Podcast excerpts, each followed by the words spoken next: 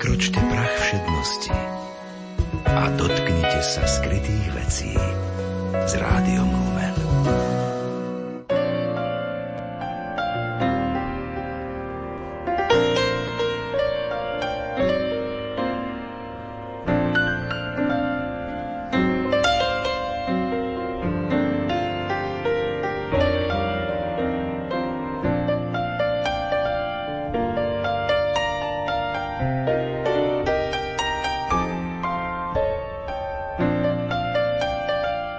Vážení poslucháči, hostom dnešnej literárnej kaviarne je mladá poetka Janka Olejová.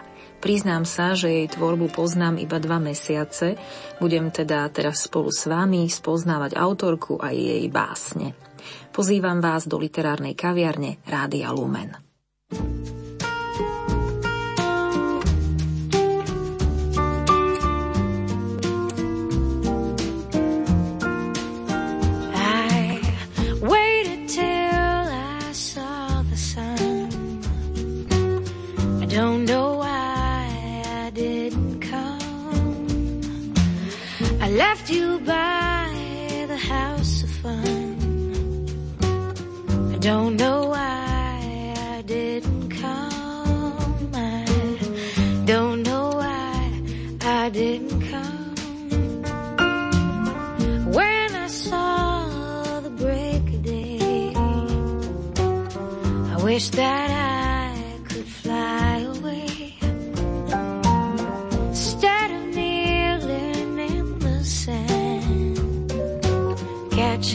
tears.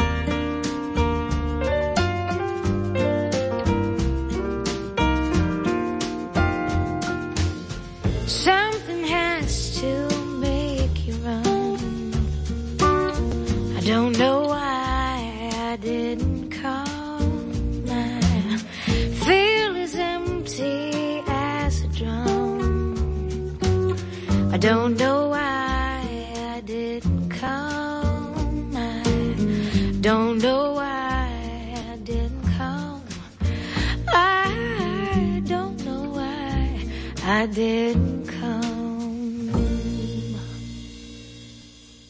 poslucháči, v literárnej kaviarni dnes máme hostia, mladú poetku Janku Olejovú z Banskej Bystrice. Janka, vítajú nás. Dobrý deň, som veľmi rada, že tu dnes môžem byť. Aj my sa veľmi tešíme. Povedz, odkiaľ prichádzaš? Povedala som z Banskej Bystrice, ale ako to je u teba? No tak e, momentálne som prišla z Banskej Bystrice, ale pochádzam z Krupiny.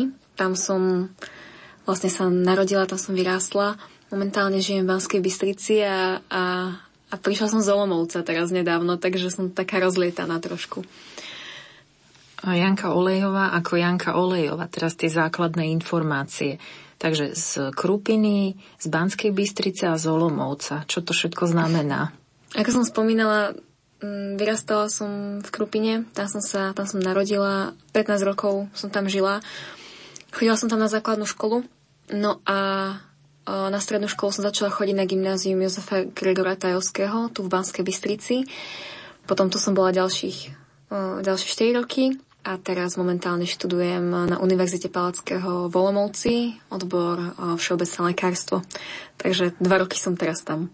Študuješ medicínu, niekto v rodine je lekárom, doktorom? O, môj ocko je, je lekár.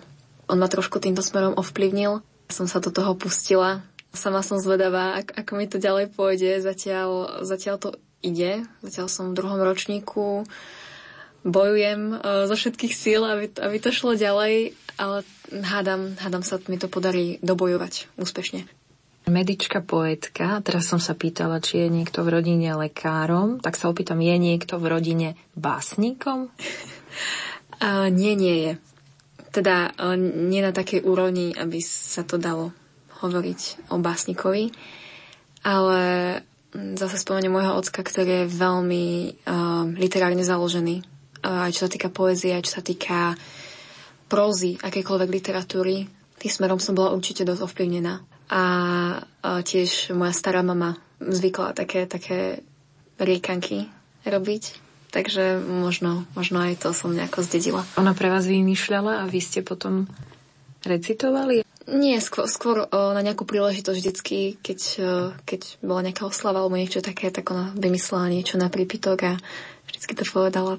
Tak môžeme povedať teda, že je to v rodine všetko. V podstate, v podstate áno. Poďme teraz k Janke Olejovej ako študentke. Študujete medicínu, píšete poéziu. Medicína ako poslanie, poézia ako poslanie. Čo tam u vás viac prevažuje, tak možno vnútorne?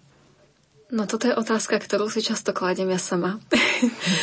Myslím, že ak by som mala byť úprimná, tak by prevažila asi poézia. To je vec, ktorej mám, myslím, taký hlbší citový vzťah, aj tým, že už sa jej venujem nejakú tú dobu a vždy som mala pocit, že som v nej akási lepšie pochopiteľná. Alebo že sa s ňou viem viacej stotožniť.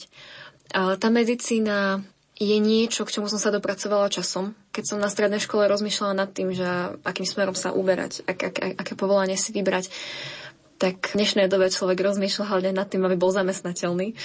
A... Prakticky. Áno, takže si myslím, že v dnešnej dobe to bola múdra voľba aj z tohto hľadiska a zase nevedela by som si samu seba predstaviť v nejakom povolaní, ktoré je neviem, ako to povedať správne, možno potrebujem povolanie, v ktorom vidím nejaký väčší zmysel nejaký hlbší zmysel v tom, v tom, čo robím. A myslím, že tá medicína je ako ste povedali, poslanie. Poslanie pomáhať, poslanie robiť, robiť niečo, čo po sebe vidíte nejaký výsledok. Keď máte napríklad nejakého pacienta detského a, a mu pomôžete a vidíte, že proste vyrástol, že má rodinu, že má proste nejaký, nejaký život, ktorý by možno inak nemal, tak si myslím, že to je vec, ktorá je inšpiratívna. To je vec, pre ktorú som sa rozhodla. Medicína lieči, lekár lieči. Tak aj tá poézia lieči?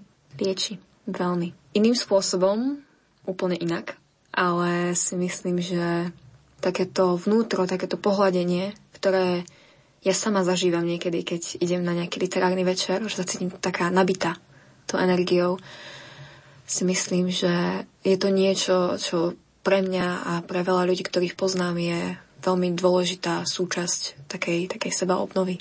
Ako teda vyzerajú vaše skripta? Sú po bokoch, tak to viete, po okrajoch popísané básničkami, veršami? ja som trošku moderný básnik v dnešnej dobe. Mám laptop, kde vlastne sa mám, mám takú zložku, kde mám názov, že tvorba a tam si vždycky otvorím, tam si vždy nový list, tam vždycky píšem. Ale áno, nosím takú... Do skript si nepíšem, to je pre mňa posvetné územie. Ale a nosím takú maličkú knižočku, kde sú iba čisté listy. Keď ma niečo napadne, tak tam, prípadne do telefónu. Teraz už máme tú techniku, tak do SMS správy alebo podobne. Sa to snažím nejako, nejako sklbiť. Zachytiť, aby neušla tá myšlienka, ten nápad. Áno, O, určite je to veľmi dôležité. Veľakrát sa mi stalo, že som bola hore do 4. ráno, keď som proste ma niečo nešlo pustiť. Keď proste sa prevalujete v posteli a viete, že to musíte teraz napísať, lebo už inokedy to nepôjde.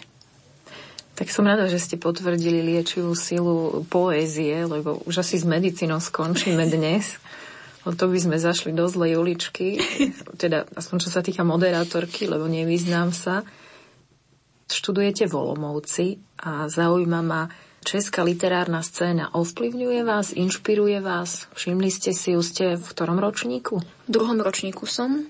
Áno, Česká, česká literárna scéna je pre mňa mm, veľkou, inak veľkou neznámou ešte. Ešte ju tak nemám až tak zmapovanú, ale so všetkým, čím som sa doteraz stretla, ma veľmi inšpirovalo, ma, to sa ma tak dotklo.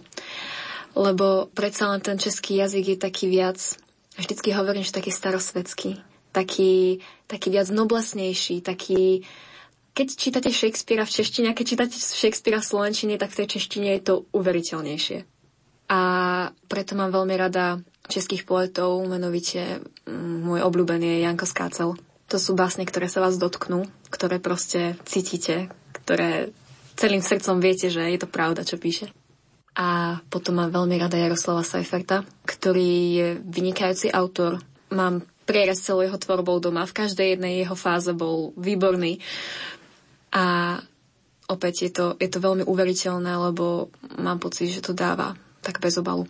Moji spolužiaci Češi, keď som im hovorila, že čítam českú poéziu, tak boli mierne v šoku, lebo oni Slovenčine majú problém rozumieť ako takej niekedy. Nie Moraváci, Moraváci, tí sú na to zvyknutí, tí ako bez problémov aj prechádzajú do Slovenčiny, ale takí, čo sú zďalej, z Vysočiny alebo podobne.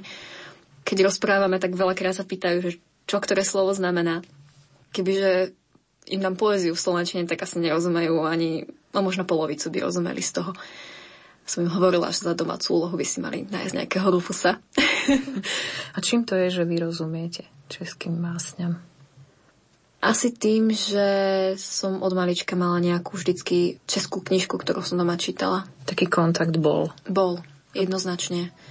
Aj teraz, kebyže si vyberiem preklad niektoré knižky, tak si vyberiem asi, asi, asi česky. Toméja, kontrabásník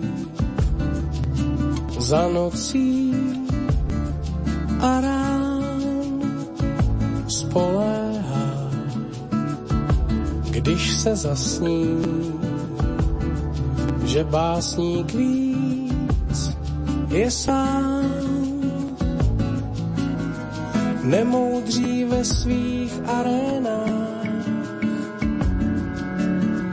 básník a s ním mé malé pak odpočívají v tichu zvláštní, co se v příští chvíli rozpadá.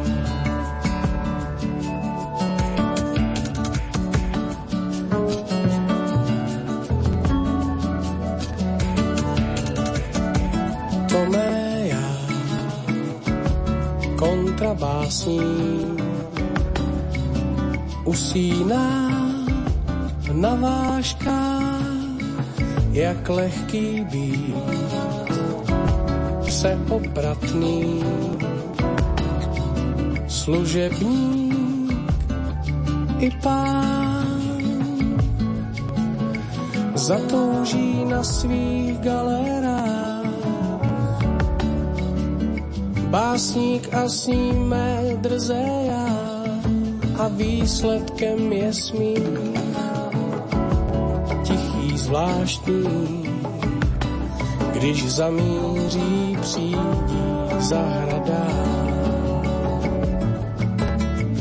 Tápou ve znamenkách a ve značkách.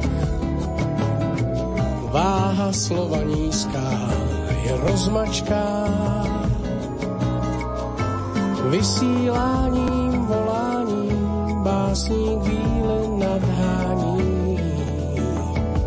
Já je srážím, by se v příští chvíli rozpadá. My se v příští chvíli rozpadá. My se bíle příští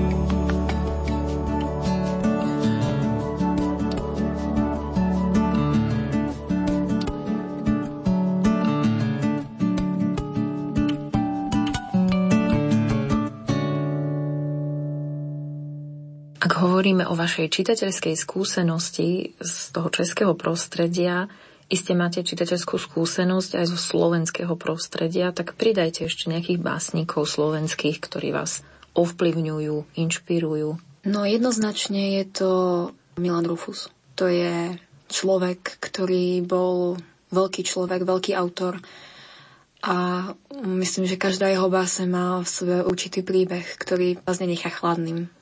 To bol, to bol človek, ktorý bol prvý básnik, s ktorým som sa tak, tak viacej stretla, ktorý ma vážne akože dostal.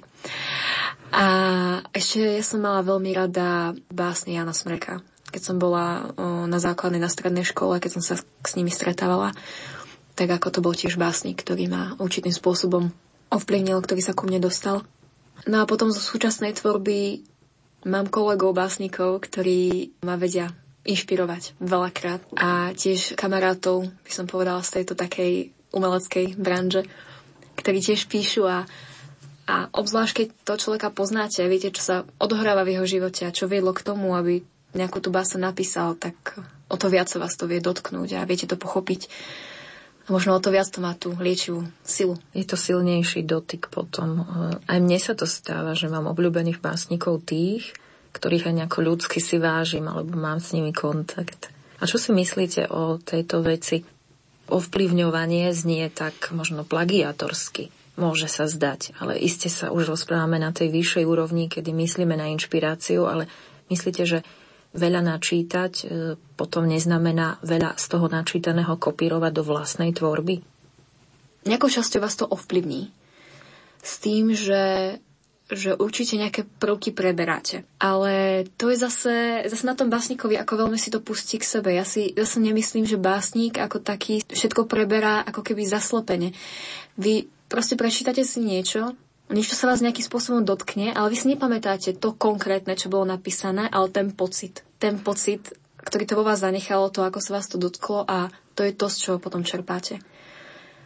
Preto aj keď chodíme na čítačky a chodíme, chodíme asi do skupenie piatich ľudí, voláme sa Generácia nula. Je to vlastne literárne zoskupenie, ktoré pôsobí momentálne v Banskej Bystrici. Začínali sme v zoskupení Peter Papšo, Marcel Páleš, Miro Kapusta, Pali Korba a ja. A bolo nás 5 diametrálne rozdielných ľudí. A každý tú poéziu poňal úplne inak, úplne svojsky. A tým, že sme chodili na tie čítačky spolu, počúvali sa navzájom, takže si myslím, že sme aj tak načítavali od, od každého také to, čo nám bolo najbližšie. Preto pre mňa to bolo vždycky neskutočne obohacujúce, keď som prišla z také nejakej akcie, že som zase videla iný rozmer niečoho, prečím som možno zatvárala oči do, dovtedy. Čiže je tam tá inšpirácia úplne v poriadku, to také, ako ste povedali, že ste to cítili, tak také naciťovanie možno cez tú ich tvorbu, cez tvorbu aj tých kolegov z literárneho klubu. A povedzte nám niečo viac o tom literárnom klube. Toto zoskupenie začalo asi dva roky dozadu, kedy vlastne bolo založené e, Petrom Papšom a Marcelom Pálešom, ktorí vystúpili s manifestom založiť generáciu nula, ako keby taký symbol pre to nula, že to je začiatok, koniec, uzavretý kruh. Mali potrebu ako keby sa, poviem to tak e, prozaickým zoprieť konvenciám dnešnej poézie. Manifest, tak manifestovať, Áno. niečo presadiť, zmeniť. Áno, nechá to pekné v tej poézii, e, lebo dnešná poézia je dosť taká, by som povedala, drsná a s tým sa doteraz nie, nie som schopná stotožniť. Tak oni prišli s tým, že chceli, chceli založiť niečo, čo bude akoby oporou preto, aby tá poézia ostala taká, taká pekná, ako, ako ju poznáme, aby proste tí básnici sa necítili dobre. Potom sa k nim pridal Miro Kapusta, ktorý už momentálne s nami nie je, ale v tej dobe bol. Potom Pali Korba, ktorý tiež pôsobí ako kapucínsky mních. To je človek, ktorého si neskutočne vážim. Každé stretnutie s ním, ako posúva človeka ďalej Čiže je to rehoľný brat. Áno. Píšuci básne. Áno. On sám veľa hovorí aj v tej poézii o tom, že to bolo niečo, čo ho, čo ho veľmi zmenilo. Ten ako smer, ktorým sa uberal. My sme sa stretli na jednej čítačke na podujatí Ars Poetica, ktoré býva v lete. A mne vtedy oslovili, či by som sa nechcela pridať. Úplne náhodou som čítala vtedy jednu báseň, ktorá tiež je taký, taký môj malý manifest. A im sa to veľmi zapáčilo, tak ma zobrali pod svoje krídla a som im za to veľmi vďačná, lebo ma to posunulo vpred a otvorilo mi to nové možnosti.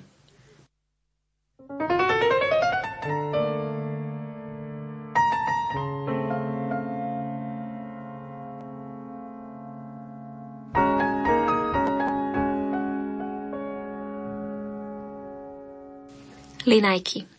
Niekto mi povedal, že slová sa napíšu ľahšie, než prejdú skrze pery. No ja ich aj tak myslím vážne.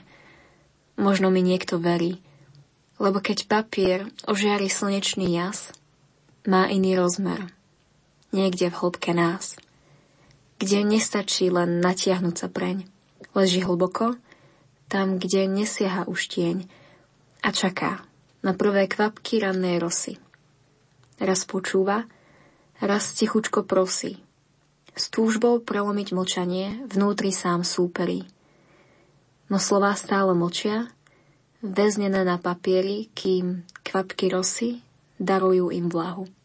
Zrodia báseň, tak čistú, nahu, plnú slz a ľudského citu. Nedá sa zabudnúť, tak silne mám ju v. Vtedy každé slovo zmení sa v kvet túžba vyťazí a ticha viac nie, keď s každým slovom mi srdce znovu puká. Namiesto kvetov v srdci celá lúka. Niekto mi povedal, že mám radšej písať, keď slovo nehu stráda. No nechcem viac linajky, na to som príliš mladá.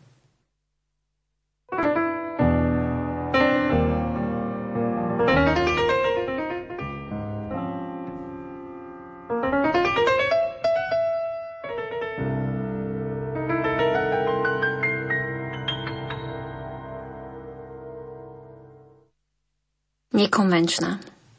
Najnešťastnejšia by som bola, keby ste ma zavreli niekde do starého baru, za pódium a do ruky mi strčili červený rúž. V pozadí by znela Edith Piaf a nosiť podvesky by sa nevymykalo tým smiešným spoločensko-morálnym konvenciám, ktoré ľudia vravia, keď sa tvária, že sú prúderní. Najnešťastnejšia by som bola, Keby ste ma zavreli niekde do starého baru, za pódium a so sladkým mademoiselle na perách mi predali ilúziu, že skutočne môžem všetko, tu a teraz, bez vedľajších účinkov na príbalovom letáku.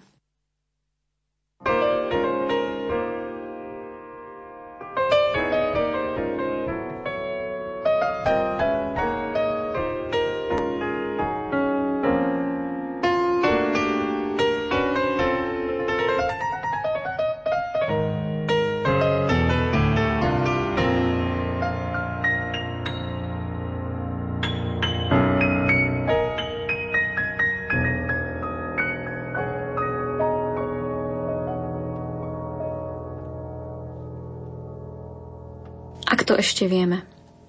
Chcela som spočítať, koľko listov v jeseni sa dotkne zeme.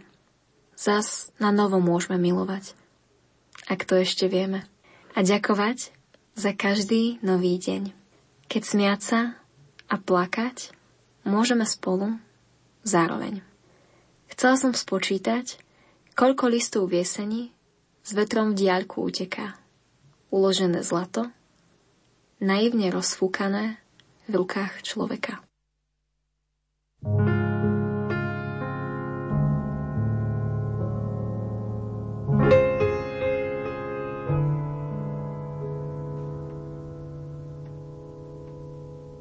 If I expected love when first we kissed blaming on my youth. If only just for you, I did exist.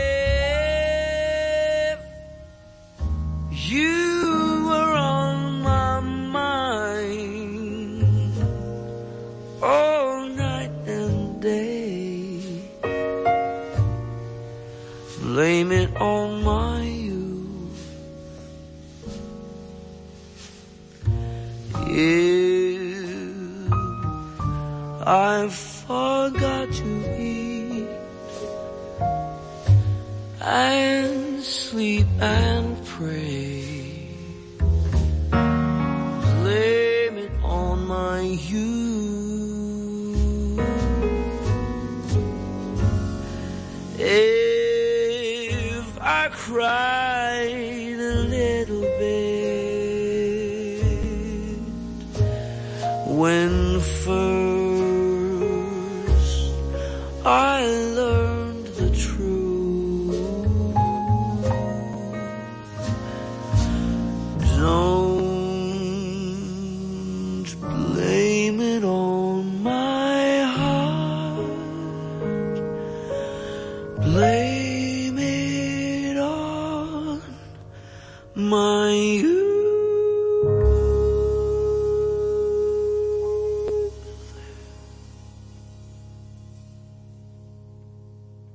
Vážení poslucháči, hosťom dnešnej literárnej kaviarne je poetka Janka Olejová.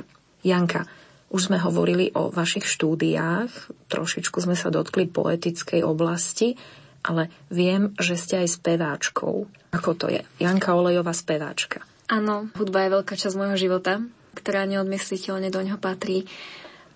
Momentálne sa už dlhšiu dobu venujem francúzskému šanzonu, prevažne. Je to štýl hudby, ktorý je spojený aj s tou poéziou, pretože tam sa veľký dôraz skladí na tie texty. Spolupracujem s frankofónou kapelou Pade Pitie, čo vlastne znamená bez milosti, bez ľutovania. Je to vlastne názov, ktorý vymysleli chlapci, keď zakladali kapelu. Je to citát z filmu Asterix a Obelix. No a s nimi už som nejaké 4 roky. A je to určite skúsenosť, ktorá ma obohacuje neskutočne, lebo, lebo tá hudba je niečo, čo je veľká súčasť mňa, čomu sa venujem od, od malička, od narodenia. Spievať som začala, keď som začala rozprávať, sa to so mnou nesie.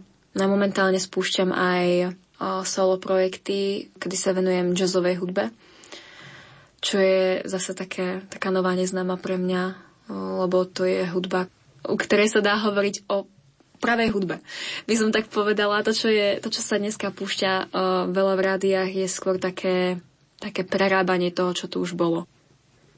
To sú kvázi také korene, ku ktorým sa rada vraciam.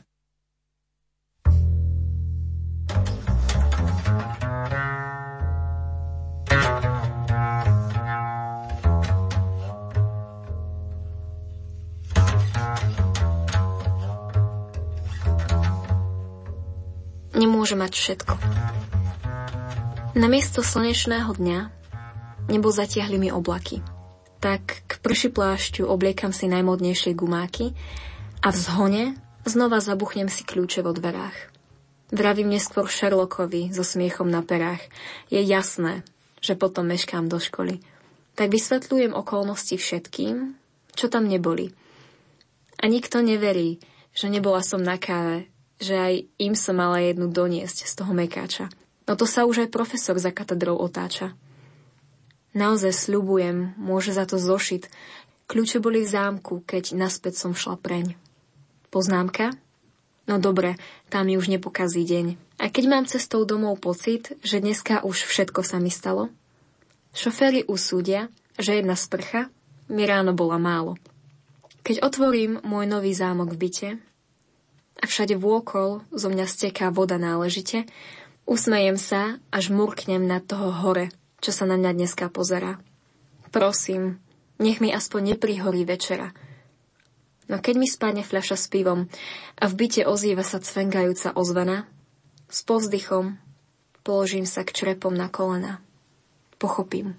Pane, prepáč mi tú chvíľu hnevu, hoc bola iba malá. Ďakujem ti za to, že som dneska ráno vstala. Že moji blízky cítili dnes kúzlo tohto dňa. Že chránil si nás. Mamičku, ocka a mňa. Ďakujem ti za to, že dávaš vôňu rúži a ľuďom do srdc všetko, po čom ich duša túži. Že zrazíš ma na kolena, keď to občas treba, že ukazuješ cestu, kým zabúdam na teba. Pane, ďakujem ti za tú chvíľu hnevu, hoc bola iba malá. Viem, že nemôže mať všetko. Veď kam by som to dala.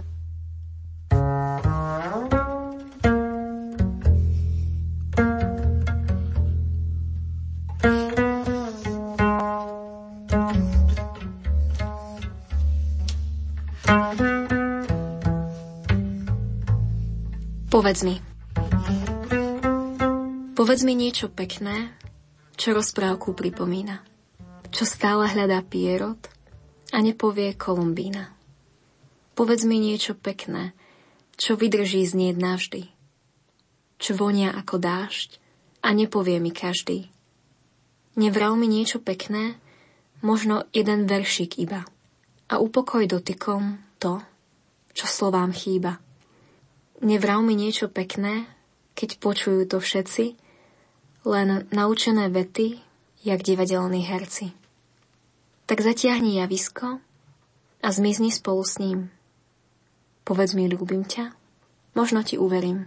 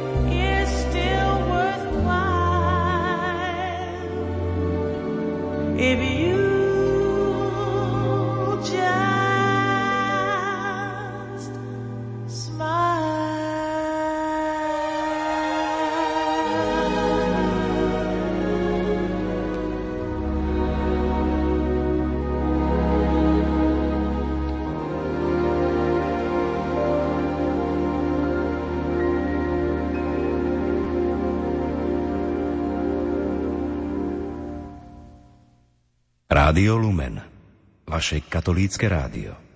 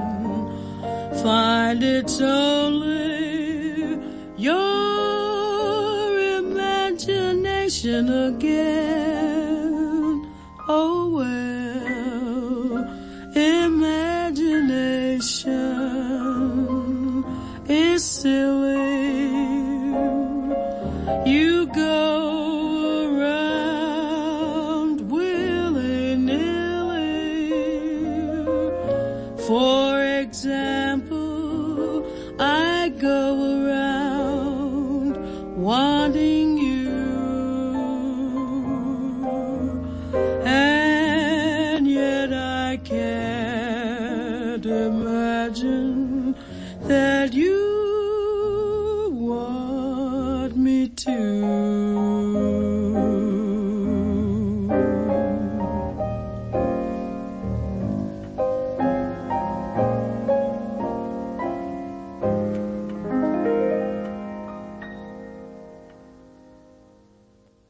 Spievate francúzske piesne a zase spievate aj jazz. Jazz tiež spievate vo francúzštine. A jazz prevažne v angličtine. Kapela, v ktorej spievate, má aj nejaký CD nosič? Môžu si vás posluchači vypočuť, alebo vystúpenia, kde koncertujete? Momentálne sme vo fáze prípravy toho CD nosiču, už nejakú tú dobu. Chceme, aby to bolo kvalitné. Keď, keď to už bude, tak chceme, aby to bolo naozaj kvalitné. Vystúpenia máme, môžu nasledovať napríklad na našej facebookovej stránke. Tam o tom pravidelne informujeme. Hrávame v rôznych bystrických podnikoch, prípadne to spájame s takými tiež literárno-poetickými večermi. Napríklad s nami chodil čítať spisovateľ Anton Lauček. Snažíme sa to týmto smerom tiež posúvať. Väčšinou je to vtedy, keď máme, máme takú tú možnosť uh, tej frankofónie, spolupracujeme s Allianz France z Banskej Bystrici napríklad. Držíme sa toho nášho smeru doteraz. Jazzová oblasť zase? To sú úplne iní muzikanti, alebo ako to je? No väčšinou chodím sama, robím to na half playback eh, zatiaľ, lebo eh, jazzová hudba je dosť taká špecifická, že spoznať vôbec muzikantov, ktorí, ktorí by k nej mali vzťah a ktorí by vedeli zinterpretovať. Momentálne som nemala to šťastie. Tak ja začínam rozumieť, prečo sa vaša druhá, druhá, druhá zbierka volá Nemôže mať všetko, kam by som to dala. Lebo vy tu hovoríte o toľkých veciach, ktoré tvoria súčasť vášho života, vášho ja, že naozaj je to veľa. Tak trošku som chcela prejsť už k tej poézii a k vašim dvom básnickým zbierkam.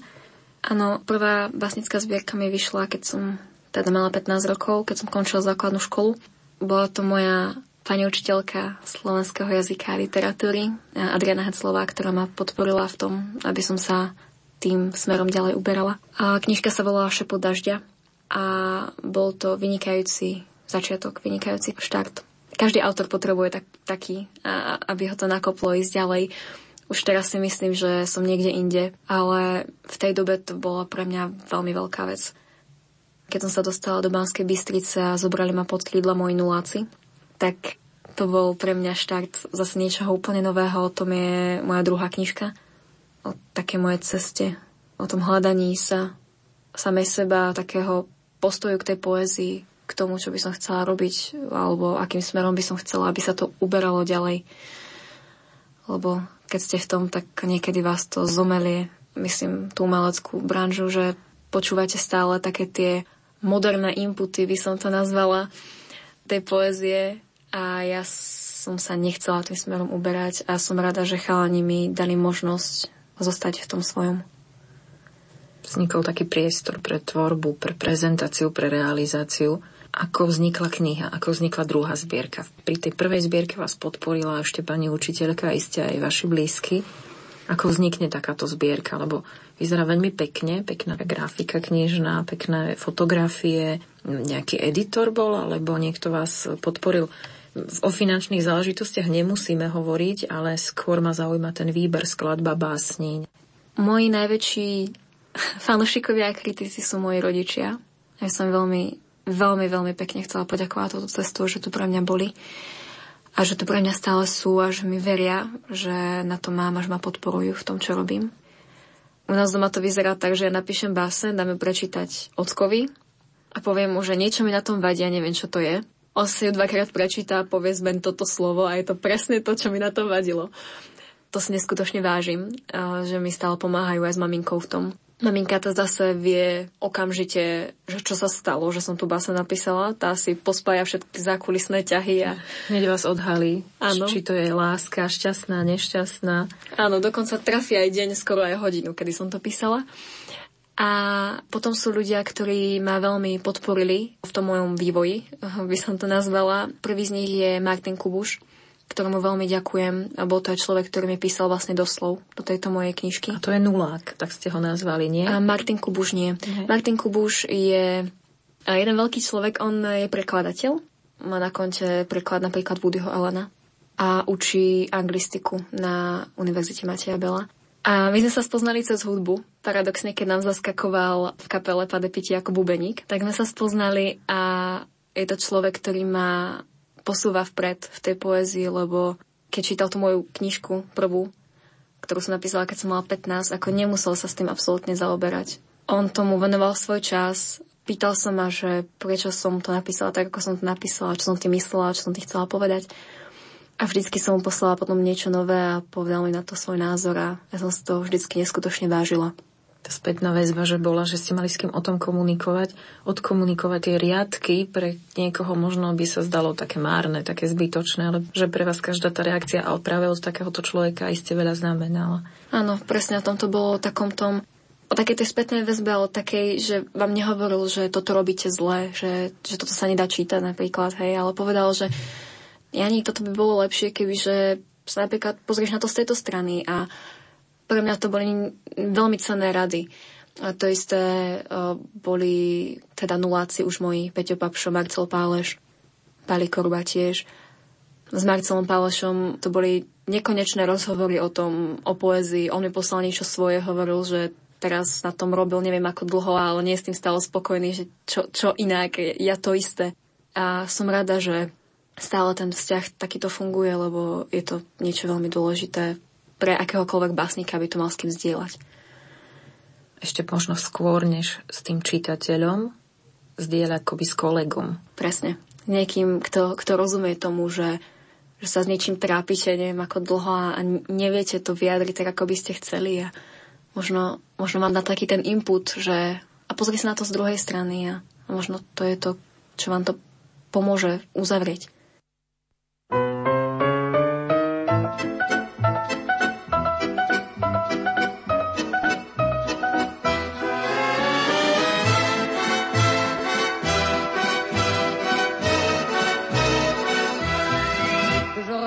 Ville en fête et en délire, suffoquant sous le soleil et sous la joie.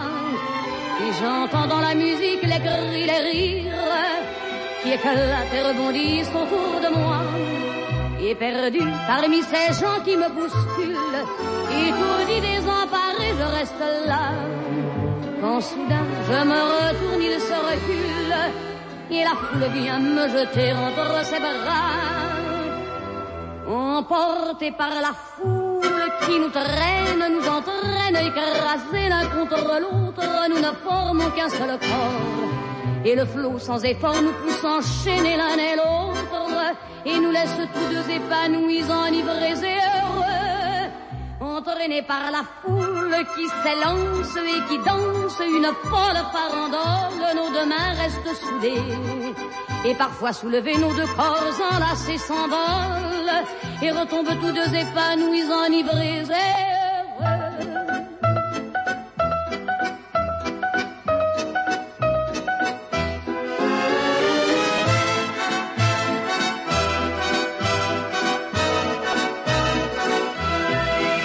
Et la joie qu'elle a poussée par son sourire me transperce et rejaillit au fond de mon âme. Mais soudain, je pousse un cri parmi les rires quand la foule vient l'arracher d'entre mes bras. Emportés par la foule qui nous traîne, nous entraîne, nous éloigne l'un de l'autre, je lutte et je me débat. Mais le son de ma voix s'étouffe dans le rire des autres, et je crie de douleur, de fureur et de rage, et je pleure. Et traîné par la foule qui s'élance et qui danse une folle farandole, je suis emporté au loin. Et je crispe mes poings maudissant la foule qui me vole, l'homme qu'elle m'avait donné que je n'ai jamais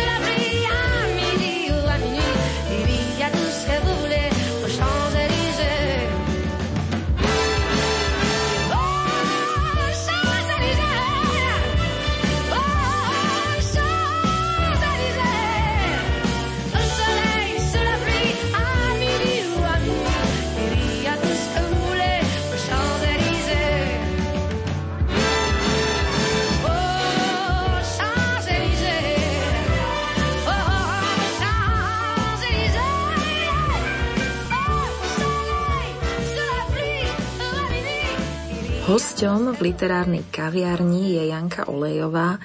Janka, ešte jedna otázka mi zišla na um. Spievaš v kapele, spievaš solovo, píšeš poéziu, napadá mi, nepíšeš alebo pokúšaš sa písať aj texty, piesni?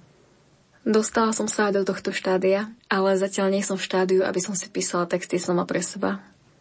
To by bolo pre mňa asi ešte príliš osobné, tam som ešte nedozrela, ale spolupracujem s jednou bystrickou kapelou, Dominik Lauko a David Bílek.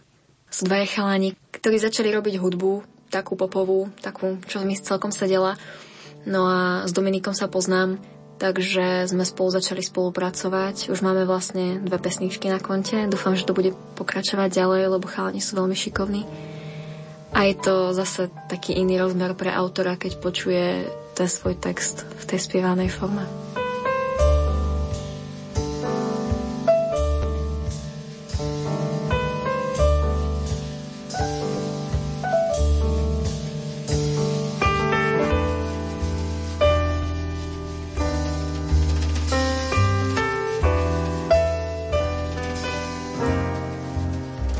Milí poslucháči, hosťom v literárnej kaviarni bola mladá poetka Janka Olejová z Banskej Bystrice alebo z Krupiny, už ako chcete, alebo teda dokonca aj z Olomovca.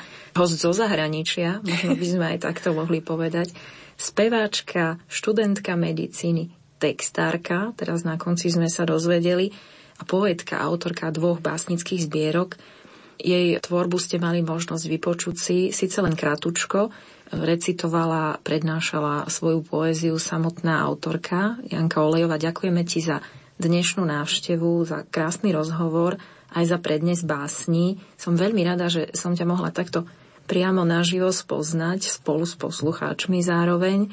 Želám všetko dobré, nech sa darí v štúdiu, nech sa darí v tej autorskej tvorbe. Veľa inšpirácie, veľa inšpiratívnych autorov.